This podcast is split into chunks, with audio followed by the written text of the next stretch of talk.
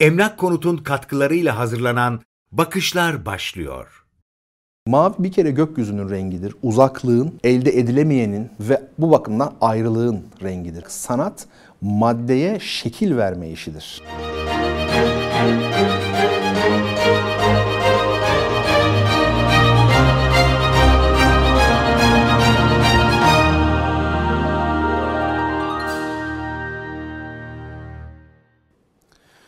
Efendim bakışlardan herkese kucak dolusu sevgiler, selamlar olsun efendim. Görüşmeyeli iyi olduğunuzu ümit ediyorum. My Mecra kanalında Bakışların yeni bir bölümünde sizlerle birlikte olmanın mutluluğunu e, yaşıyorum. Bu bölümde bahsedeceğimiz konu biraz enteresan. Renkler. Yani bazı renkler üzerine konuşacağız. Renk nedir genel manada? E, bunun üzerinde duracağız. Tabii öncelikle şunu ifade etmek lazım başlarken. Biz doğu toplumları genel olarak sadece biz değil, hep söylenir ya aslında göz medeniyeti değiliz, söz medeniyetiyiz diye. Bu sıklıkla ifade edilir. Hakikaten de öyleyizdir. Şöyle bir düşündüğünüz zaman doğu toplumlarında genel olarak belki İslam da buna dahil edilebilir. Onu biraz açarız e, ileride. Bu toplumlarda şiir ön plandadır. Edebi olan özellikle şiir ön plandadır. Musiki ön plandadır. Avrupalı toplumlarda ise, batıda ise baktığımızda mesela resmin, heykelin, görsel sanatların aslında görsel sanatlar diyoruz ama belki sanat demek lazım. Çünkü sanatla edebiyatı ayırmak gerekir çoğu kere. Bir üst kavram olarak sanat hepsini belki karşılayabilir özellikle günümüzde ama işin aslına bakacak olursak sanat maddeye şekil verme işidir genel manada. Yani bugün Floransa'da gezdiğiniz zaman işte efendime söyleyeyim maddeye şekil verildiğini görürsünüz. Ne demek bu? Her taraf heykel, her taraf mimari eserler, kaldırımlar bile döşenmiş. Hatta o kadar ki ağaç bile göremezsiniz. Yani tabiata çok müdahale edilmiştir. Eşyaya şekil vermek. Sanat genel manada budur. Resim de budur. Ama edebiyata baktığımızda eşya ile doğrudan şekil verme ilişkisi içerisine girmediğini görüyoruz sanatkarın. E, o bakımdan edebiyatçı demek belki daha doğru. Müzik ise daha da başka bir şey. O bakımdan eski dergilerde ne yazardı? İşte 3 aylık kültür, sanat, edebiyat dergisi. Yani böyle bir ayrıma e, gidilmişti. Bugün siz İngilizce'de bir şaire e, artist diyemezsiniz. Yani gerçekten çok tuhaf bir durum olur artist e, görsel sanatlarla iştigal edenler için özellikle kullanılır. Bunu belirtmek isterim. Batı'da hakikaten e, göz, doğuda ise söz ama göz ve söz neyi ifade ediyor diye baktığımızda tabii burada şu var. Söz dediğimiz şey biraz şundan kaynaklanıyor olabilir. Ekvatora doğru gidildikçe yani güneye doğru inildikçe dünyada ki aslında bugün Orta Doğu dediğimiz bölge Avrupa'ya göre güneyde ve güneydoğuda kalıyor. Bu bölgede dünyanın kendi ekseni etrafında dönüş hızı yüksek olduğu için bu taraflarda insanların gündelik hayatlarında daha kuvvetli bir zaman algıları var. Yani bunu Orta Asya'da, İç Asya'da işte efendim Hunlar, Göktürkler döneminde Hakanların şerefine vurulan nevbet geleneğinde görüyoruz. Yani günün belli vakitlerinde saray orkestrası diyebileceğimiz kurum ne yapıyor? Nöbet vuruyor. Nevbet, nöbet veya işte. E, ya da bunu beş vakit ezanda da gözlüyoruz aslında. Yani gündelik hayatta zamanın akışının algılanması. Oysa kuzeye gittiğinizde dünyanın dönüş hızı doğal olarak yavaşladığı için kendi ekseni etrafındaki dönüş hızı kuzeyde. Böyle mi demek doğru tabii coğrafya olarak o tartışılır. E, hatalı söylüyor olabilirim ama kasıt önemli. Yani ne kastettiğim açık zannediyorum. Yani kuzey memleketlerinde gece saat 11'e 12'ye kadar hala havanın aydınlık olduğunu görebilirsiniz. Daha da kuzeye gittikçe işler daha da acayip bir hal alır. O bakımdan bu toplumların özellikle kuzey ve kuzeybatı toplumlarının e, gündelik zaman algısı daha zayıf olmuştur doğuya göre. Fonetik dediğimiz şey dil, edebiyat, müzik bunlar biliyorsunuz kronosa tabi. Yani zaman içerisinde icra edilen sanatlar. Bir şiir zaman içinde okursunuz. Bir e, müzik parçasını zaman içerisinde dinlersiniz ama resim böyle değildir. Mekanla ilgilidir. O bakımdan e, söz medeniyeti ve göz medeniyeti olmanın elbette bazı dayanakları var. Öte taraftan söz ve göz medeniyeti olmak hakikatin görsel mi yoksa işitsel mi algılanacağıyla da ilgili bir ayrıma işaret ediyor aslında. Çünkü siz eğer gözle hakikati algılamak istiyorsanız yani onu bu dünyada hemen karşınızda somut elle tutulacak şekilde afişe olmuş bir şekilde elle tutmak, görmek istiyorsanız bu sizi başka bir yere götürür. Ama Sadece kulaktan almak, dinlemek, hayal etmek, kurmak, belki ölümden sonraki hayatı hayal etmek, belki cennet yaşamını hayal etmek istiyorsanız bu sizi başka bir yere götürür. Bunu ifade etmek isterim. Şimdi renk de hayatın içinde, çizgi de hayatın içinde. İkisi birbirini tamamlamakta gerçekten. Renk nedir diye baktığımızda renk aslında tabiatın kendisidir. Doğada, tabiatta zaten zatında bulunandır. Sonradan eklenen bir şey değil. Ama çizgi tam olarak öyle değil galiba. Çizgi e, bir anlamda spekülasyon. Yani çizgi böler, çizgi parçalar, çizgi sınırlandırır ve mülkiyet konusu yapar. Bu yönüyle daha erildir çizgi. Renkler ise hayatın kendisini ifade eder. Öyle değil mi? Mesela çocukları düşünün. Küçük çocuklar deyince aklımıza rengarenk, işte anaokulları gelir, ilkokullar gelir değil mi? Rengarenk. Ama ölümün rengi simsiyahtır. Matem rengi mesela simsiyahtır. Dolayısıyla e, ölümle ilişkili olan şeylerin rengi de siyahtır. İşte filmlerde mafya siyah kıyafetler giymiş, siyah arabalarla gösterilir. Ölüme yakındır çünkü. Yani şey çocukluk mesela hayatla daha iç içe olmak, daha renkli olmayı tabii ifade ediyor. Çizgi bu bakımdan dediğim gibi daha e, aslında hayal ürünü, daha spekülatif, daha içe bakan bir kavram olarak karşımıza çıkıyor. Bunların dediğim gibi her programda söylüyorum belki ama detayı var. Ciddi manada detayı var elbette. Şimdi biz e, şunu söyleyelim. Renk tabiattır, renk hayattır, hayatı ifade eder ve bu açıdan baktığımızda her rengin de bir manası vardır. Şimdi renklerden söz etmeden evvel şunu da ifade etmek lazım. Yani genel olarak Doğu toplumlarında ya da İslam'da sanki hiç söz medeniyeti, göz medeniyeti değil ki hiç görsellik yokmuş gibi de algılamamak lazım. Aslında en soyut görsellik de var. Bu başka bir kapsamda değerlendirilebilir.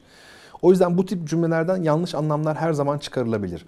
Oysa şunu unutmayalım. Kısa bir konuşma içerisinde zaten her şeyi söyleme imkanınız yok. Bu söylediklerinizin tam karşıtını aynı güçte, aynı kuvvetteki delillerle başka bir konuşmada da öne sürebilirsiniz.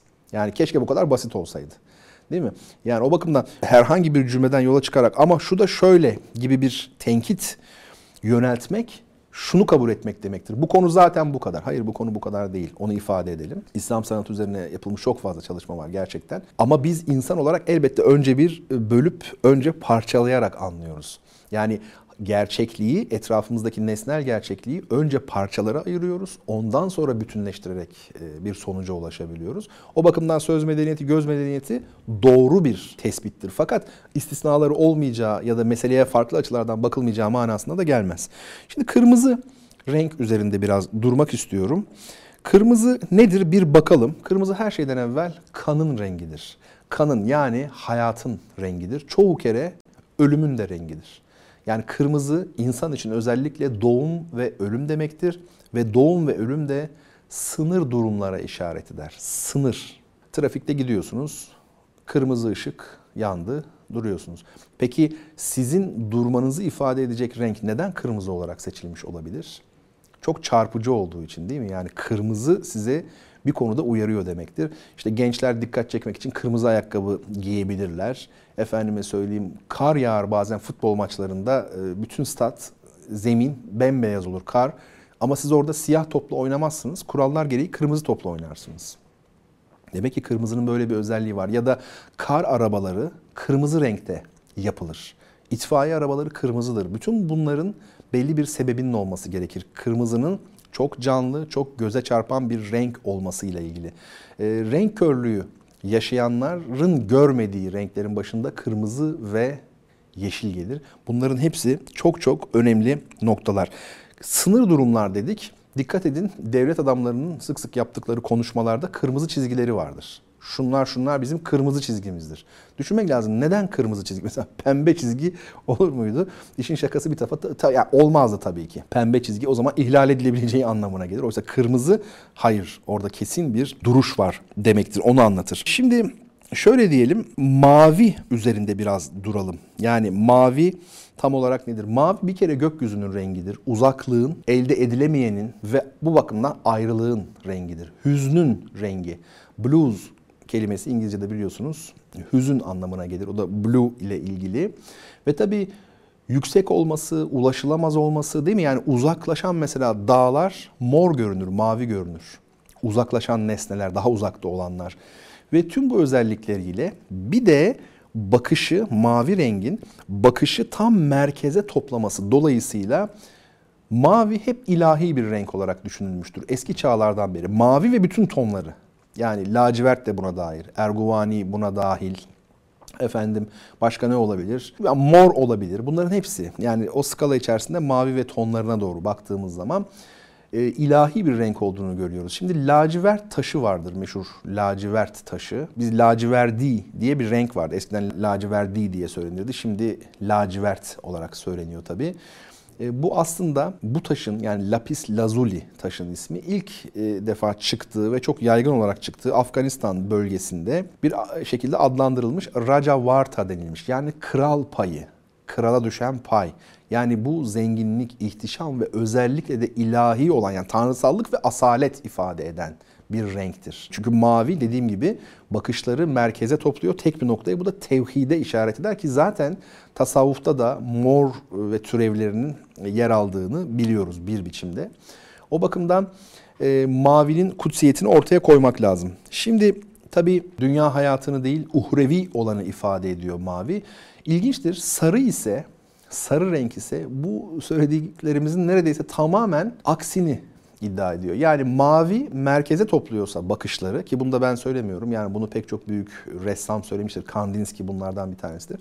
Mavi e, santralize ediyorsa, bakışları merkeze topluyorsa sarı desantralize eder. Yani sarı sanki merkezden dışa dağılır gibidir. Sanki güneş gibi böyle dışa yani bu rengin doğasında bulunan bir şey. Onun dışında mavi tevhide işaret ediyorsa, vahdete işaret ediyorsa sarı bu yönüyle bir kavramsallaştırma içerisinde kesrete, bir dağılmaya işaret eder. O zaman dünya hayatına işarettir. O zaman aldanmaya işarettir. Avrupa'da özellikle e, aldatma sarı renkle ifade edilir. Sarı aldatmanın da rengidir. Dünya hayatı da aldatır insanı. Sarı ateşin ve cehennemin de rengidir. Bu açıdan baktığımızda mavide gördüğümüz her şeyin neredeyse tam tersini biz sarıda görebiliyoruz. İlginç, daha başka şeyler de söylenebilir. Mesela e, tabii İslam alimleri arasında tartışma konusu olmuştur bu. E, kesin bir hükme bağlandığını zannetmiyorum. Farklı düşünenler var çünkü. Ama e, sarı renk giymenin e, sünnette erkeklere e, yasaklandığı bir vakadır. E, tavsiye edilmediği ya da en azından bu konunun uzmanları varsa bu konuyu açabilirler elbette. Şimdi e, bu da çok ilginç değil mi? Yani kadına ya da erkeğe belli renklerin e, mübah kılınması, bellilerinin haram edilmesi bunlar şüphesiz üzerinde pek çok açıdan yani hem e, optik açısından hem felsefe açısından hem dinin kendi içinden hem insan psikolojisi açısından, o ruhiyat açısından üzerinde durulması gereken konular ama çok çok büyük bir malzemeyi sadece seyrediyoruz. Biz e, bunu sık sık dile getirmeye çalışıyorum. Şimdi sarı açık konuşmak gerekirse mavinin tamam tam zıddıdır dedik. Bunda bir sıkıntı yok. Ancak burada şöyle bir şey var. Sarı ile mavinin birleşmesinden ne olur? Mavinin tamamen merkeze çeken etkisiyle tabi sarının dışa e, dağıtan etkisi birleşmiş oluyor. Burada yeşilde biz bir nötralizasyon yakalıyoruz. Bir denge hali yakalıyoruz. Yani yeşil bu açıdan dengeli. O nedenle yeşil e, İslam'ın rengidir. Selamet rengidir yani. Huzur rengi ve cennet rengidir. E, öyle ya yani yaşla ilgilidir. Sonsuz yaşamla ilgilidir. Ancak yaş olan yeşil olur. Yeşil yaşıl. E, ya da kuru olan sarı olur mesela değil mi? Yeşil olmaz. Ve yine e, bu konuda hadis-i şerif olduğunu biliyorum.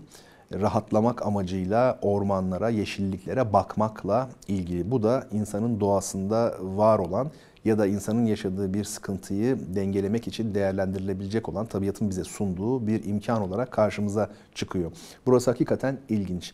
Yani mavi ile sarının içe kapanan ve dışa dağılan yapısını tam olarak dengelemesi ve gerçek bir huzuru, gerçek bir dengeyi, selim olma halini, selam isminin özelliğini yaşatması ve bu yönüyle hem İslam'ın hem cennetin e, rengi olması son derece önemli.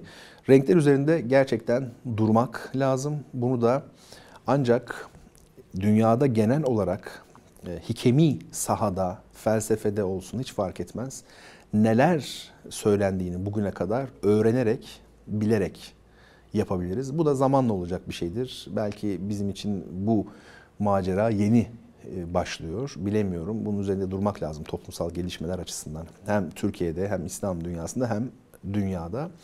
Ama dediğim gibi bütün bunların çok farklı alanlarda değerlendirilmesi ve birbiriyle irtibatlandırılması ve ona göre değerlendirilebilecek kısımlarının da değerlendirilmesi gerekir.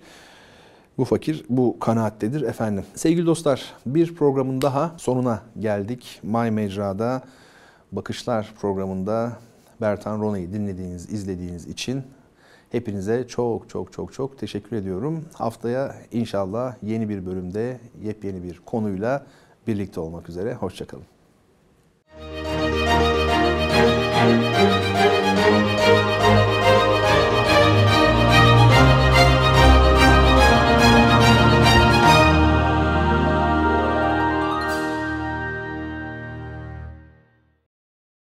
Emlak Konut'un katkılarıyla hazırlanan Bakışlar sona erdi.